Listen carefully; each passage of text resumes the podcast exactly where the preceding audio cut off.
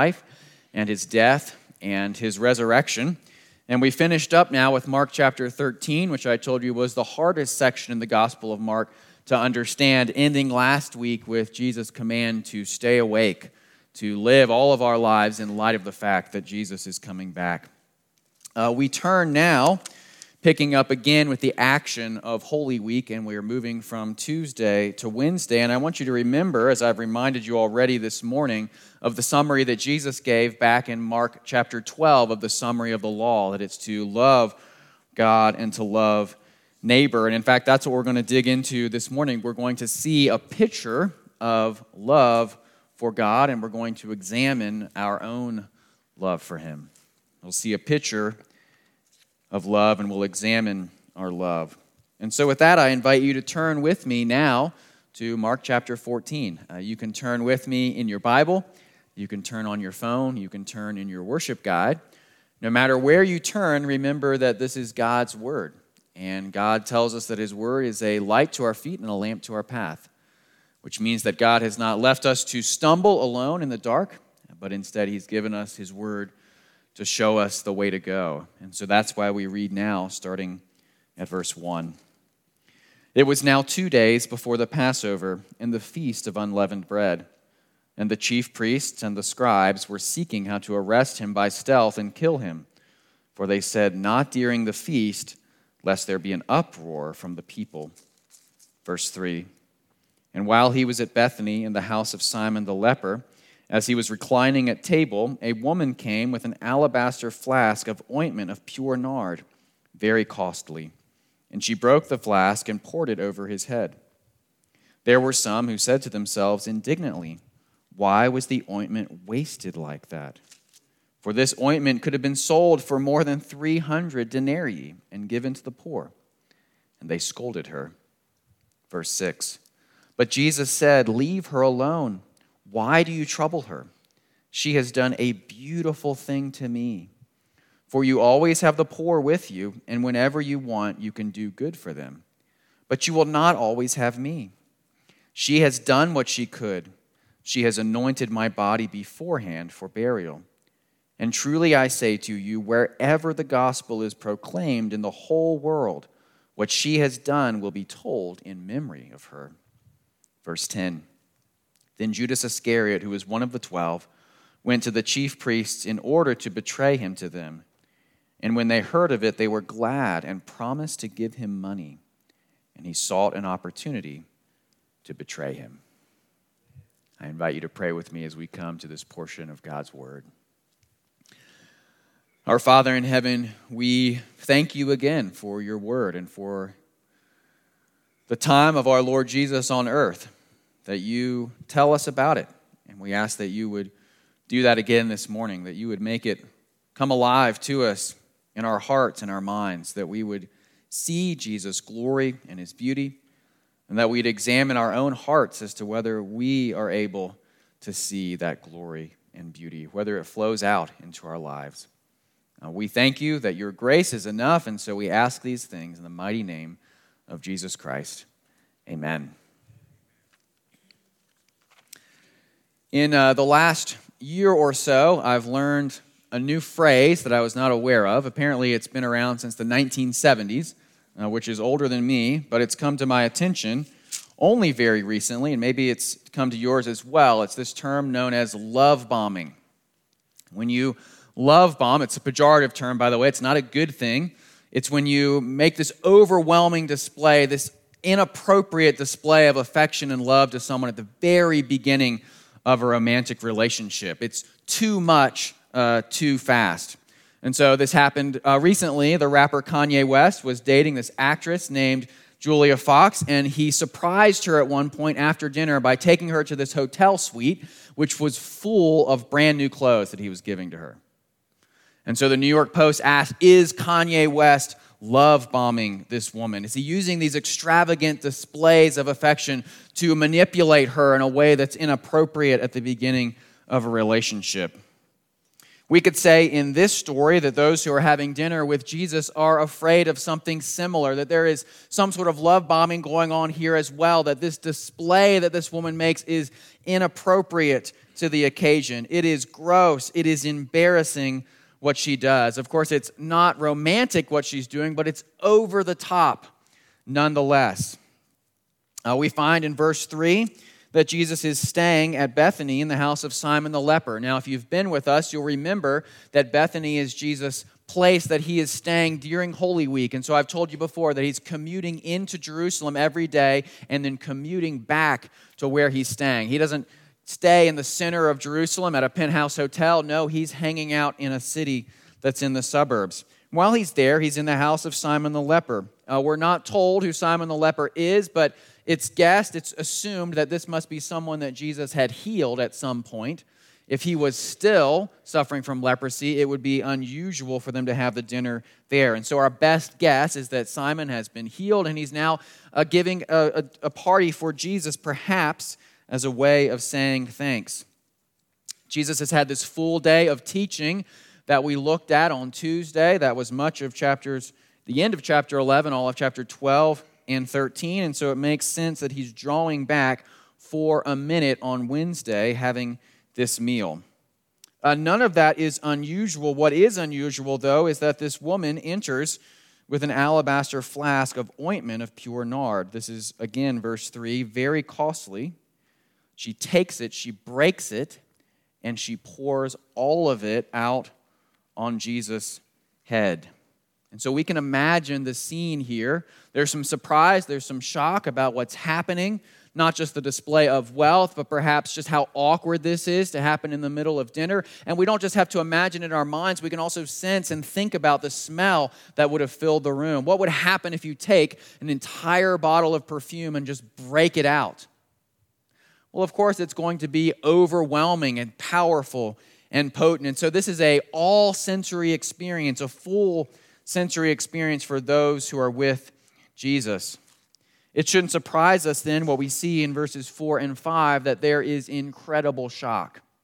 Not just shock over what might be seen as a, a, social faux pas, something that's inappropriate to the moment, but even more than that, the amount of money that has just been wasted, at least in their minds, poured out onto Jesus, never to be used again. We find just how scandalous this is in verse 5 when we're told this is 300 denarii. Now, if you're using an ESV Bible, you'll have a footnote that says a denarius was a day's wage for a laborer. So this is a almost a year's worth of income that's just being poured out in one event. In other words, this woman has taken a bottle of ointment of perfume that's worth tens of thousands of dollars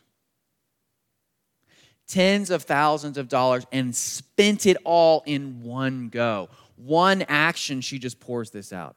Uh, some people think maybe this was a family heirloom that had been passed on from generation to generation. Others say it may have been her life savings, her family savings was contained in this small bottle. Uh, regardless, it is shocking, right, at first glance. We can understand why those who are at the dinner are scandalized by what this woman does. She has taken so much money, tens of thousands of dollars, and just, we might say, flushed it down the toilet. It's all gone. It could have been used for something much better. In fact, that's what they point out. There are some there who say, verse 4, why was the ointment wasted like this? For this ointment could have been sold for more than 300 denarii and given to the poor. And so it seems as if this woman has fit the description. She's met part of the definition for love bombing. She has done something awkward and inappropriate that will be talked about for years. Except for this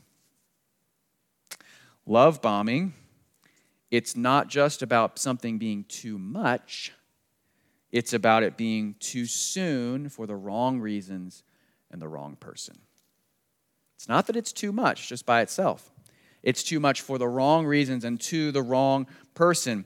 In other words, if Kanye West had been married to Julia Fox, no one would have said he was doing something inappropriate. If he was married to her, it would have made sense, right? The level of relationship would meet the level of expression that's being poured out here. And so the question behind this really is not, is this too much money? The question behind the question, the foundational issue is this Is Jesus worth it? Is Jesus worth it? And the verdict is laid out here by those who are around. They're saying, no, he is not. And yet Jesus comes here and he corrects them. No, this is appropriate. I am worth it. Into verse 5, it's not just that they're upset, they're scolding her. And so Jesus comes to her defense. Verse 6 Leave her alone. Why do you trouble her? She has done a beautiful thing to me. For you always have the poor with you, and whenever you want, you can do good for them, but you will not always have me. She has done what she could. She has anointed my body beforehand for burial. No, this is actually appropriate to the occasion almost a year's worth of wages, tens of thousands of dollars, makes sense in this situation. What she has poured out is fitting to the place and the time. The amount of money that she has spent is worth the person who is here in front of you. Jesus is worth it. Verse 7, by the way, he says, You know what? You're concerned about the poor. You can care for them every day of the week. There's an implicit criticism here. Oh, you're concerned about the poor? Don't worry about this woman's alabaster jar. What about your alabaster jar?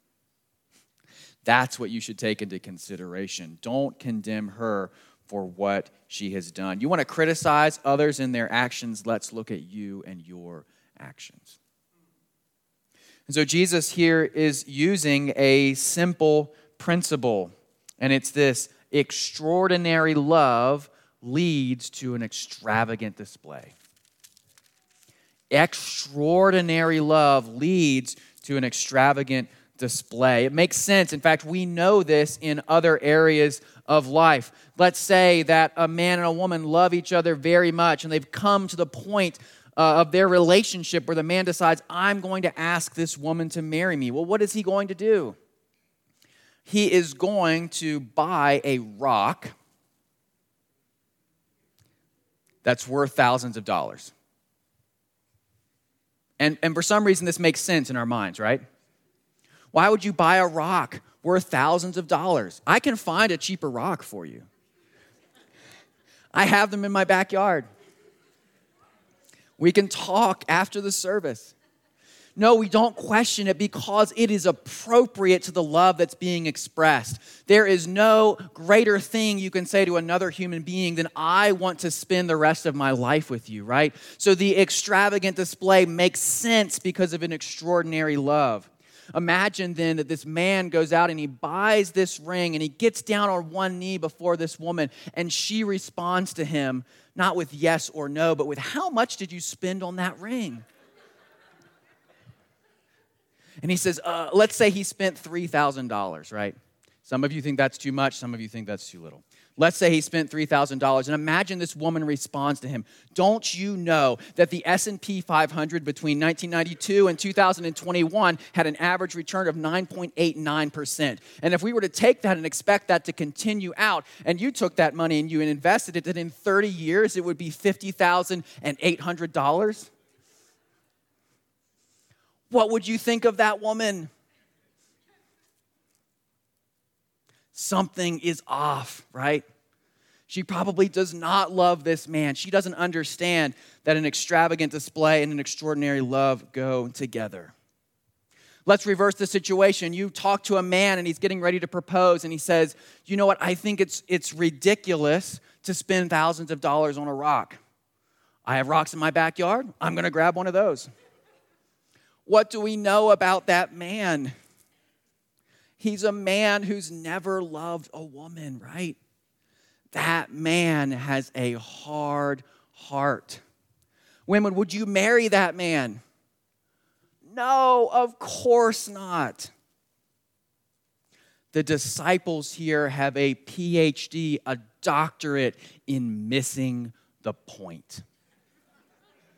Okay? Is it wrong to save and invest money? No, it's good, it's necessary. Is it wrong to give money to the poor? No, it's good, it's necessary, it's commanded. And they are tone deaf to the moment. They cannot read the room. The problem is not that these folks care for the poor. It's a wonderful thing to care for the poor. The problem is that they cannot see Jesus problem is not that they care for the poor. The problem is that they don't see Jesus. Why? Because they do not have an extraordinary love. And this woman does. They do not have an extraordinary love, but she does. The problem is not the amount of money she spent, the problem was the hard hearts in the rest of the room. Brothers and sisters, love does not operate in the realm of efficiency.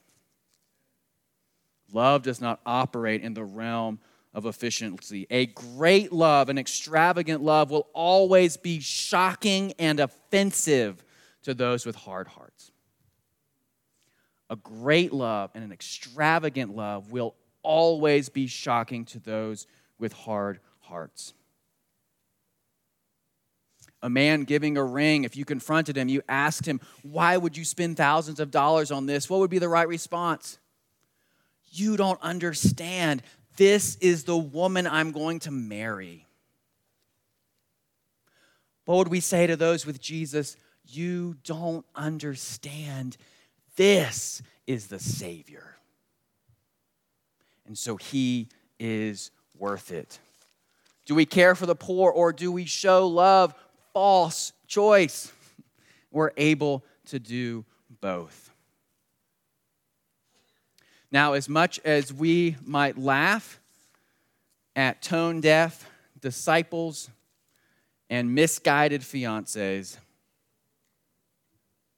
this passage points back to us. Are you willing to break an alabaster jar for Jesus? Are you willing to break an alabaster jar for Jesus? Where is your love? How great is your love? Now, we all know no matter how stingy or cheap or frugal someone is, there is always something you spend too much money on. And if you came back to me and said, Well, I know this one person and that's not true, all of your, their money is in the bank, they've saved every penny, you know what I'm going to say? Yes, you've proven my point. They have spent every penny on security, control, and power. Whatever we are willing to be extravagant about reveals our love. Whatever we are willing to be extravagant about shows and reveals our love. And so, as we're talking about an extraordinary love and an extravagant display, uh, one of the questions this passage raises is what does an extravagant display look like? What does it look like for us to break an alabaster jar for Jesus? It is certainly something that involves more than money but it cannot mean less than money.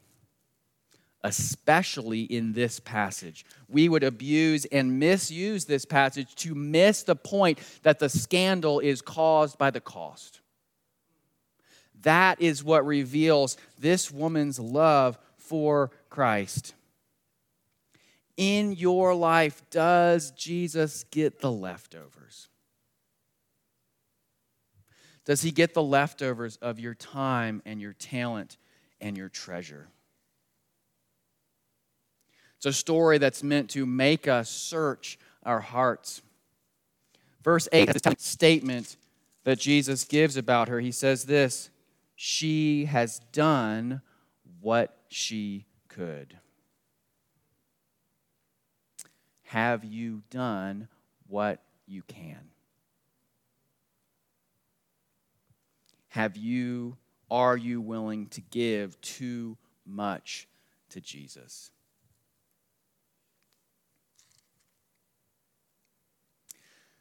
Now, there's lots of different directions uh, we could go with this passage. One of them would be the classic avenue of shame. I could say, Oh, you're not willing to break an alabaster jar? Well, shame on you. You're a bad Christian. And that's, that's, that's useless. That's powerless, right? Shame is not a helpful uh, motivator. Not only is it not a helpful motivator, what we learn in the Bible is we actually can't change our hearts. And so the problem when we come up against passages like this is we say, yes, we must change. We need a greater heart for God. We want the extraordinary love that we see from this woman. We want to be the type of people who break alabaster jars and we cannot change ourselves. And so, how do we have? How do we gain an extraordinary love? Of course, the first answer is that you can't. You cannot change your own heart. You cannot give yourself an extraordinary love. But the second answer is that God can. God is the one who changes the hearts of men. So you see this quote on page seven of your worship guide from Richard Sibbes, who says this Be under the means whereby God's Spirit will work. How do you change? How do you grow in your love for Christ? How do you have that great love? Well, you need to put yourself in the place where God's Spirit can be at work and the fire of His Word can melt your heart from a heart of stone to a heart of flesh. Place yourself in the arena in which God is at work. And so I'm going to give you guys a variety of ways that this happens. First of all, and this is the same I said last week come and be in worship. When the church gathers, gather with her. You may have seen this quote on the very first page of your worship guide for the call to worship. It says, Worship isn't just something we do, it's where God does something to us. Worship is the heart of discipleship because it is the gymnasium in which God retrains our hearts. In other words, right now, you are at the gym of the heart.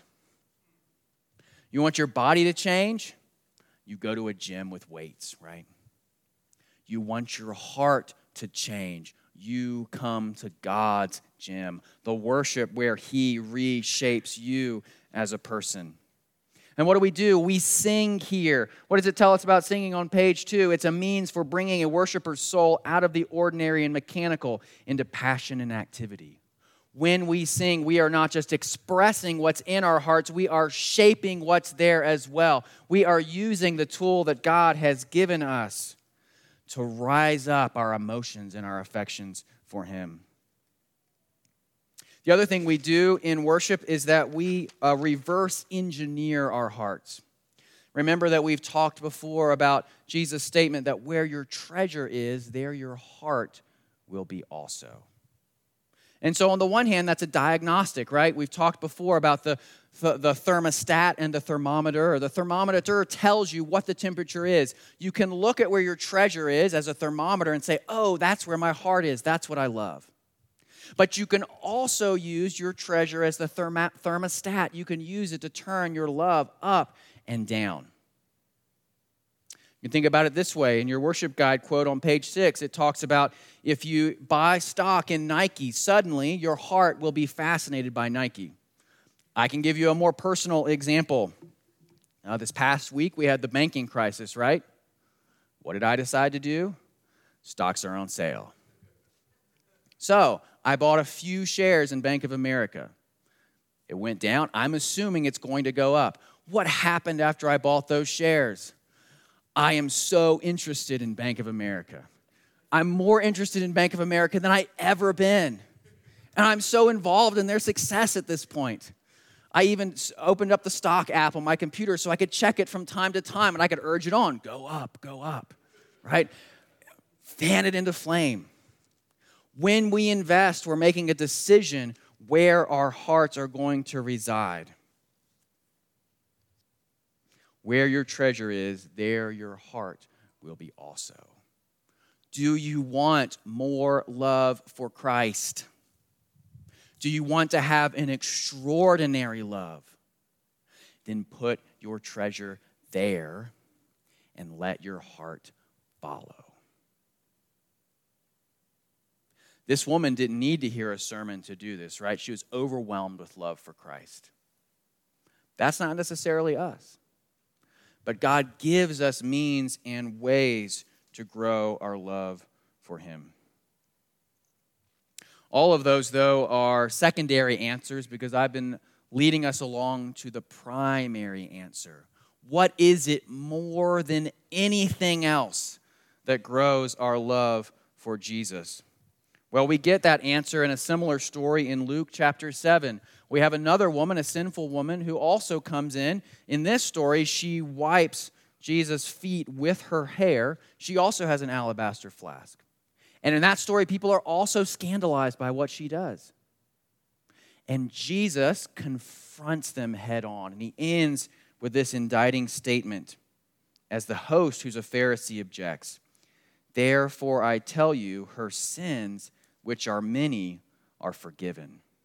For she loved much, but he who is forgiven little loves little.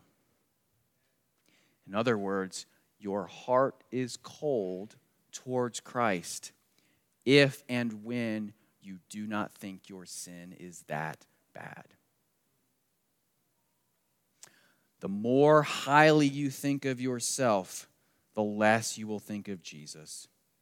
Why do you lack love? Because you don't believe you're a sinner. The more we look and see the depth of depravity in our lives, the more we are coming back to Jesus to repent of our sins, and we see his grace that forgives us and restores us, the more we will love him. It is as we see our sin and Jesus there that is greater than all of it that our love will grow and increase and overflow. That is more than anything what will give us an extraordinary love. In fact, I'm going to invite you to turn again, page four in your worship guide. Charles Spurgeon says this very thing pardon breeds love in the soul. The more a man is forgiven, the more he loves. Where great sin has been blotted out, there comes to be great love. Christian, do you believe that God has blotted out great sin in your life? If you do, when you do, your love for Him will be great as well. That will stir your affections more than anything else. And so we see the extravagance of love, an extravagant display more than anywhere else in the love of our Lord Jesus. Jesus does not pour out merely tens of thousands of dollars he does not just pour out almost a year's worth of wages. No, what does Jesus do? He comes and he pours out his entire life. He is willing to die an excruciating death on the cross, receiving the punishment that is ours and instead giving us the righteousness that is his. It is when we see that that our love for Christ grows more and more. In other words, we pour it all out for Jesus because Jesus has already poured it all out for us. His sacrifice leads to our sacrifice. It is not guilt or shame that will motivate us, but seeing our Lord and Savior. In fact, that's what we have already sung together. Hast thou heard him, seen him, known him? Captivated by his beauty, worthy tribute haste to bring. Let his peerless worth constrain thee, crown him now unrivaled king. And the order there is important. Captivated by his beauty first, worthy tribute haste to bring second.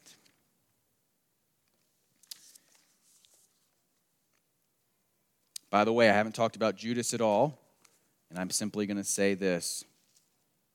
There's a movie montage going on here, a contrast in opposites. Remember, I warned you at the beginning of the Gospel of Mark that as we go along in the story, we're going to see three camps divide into two.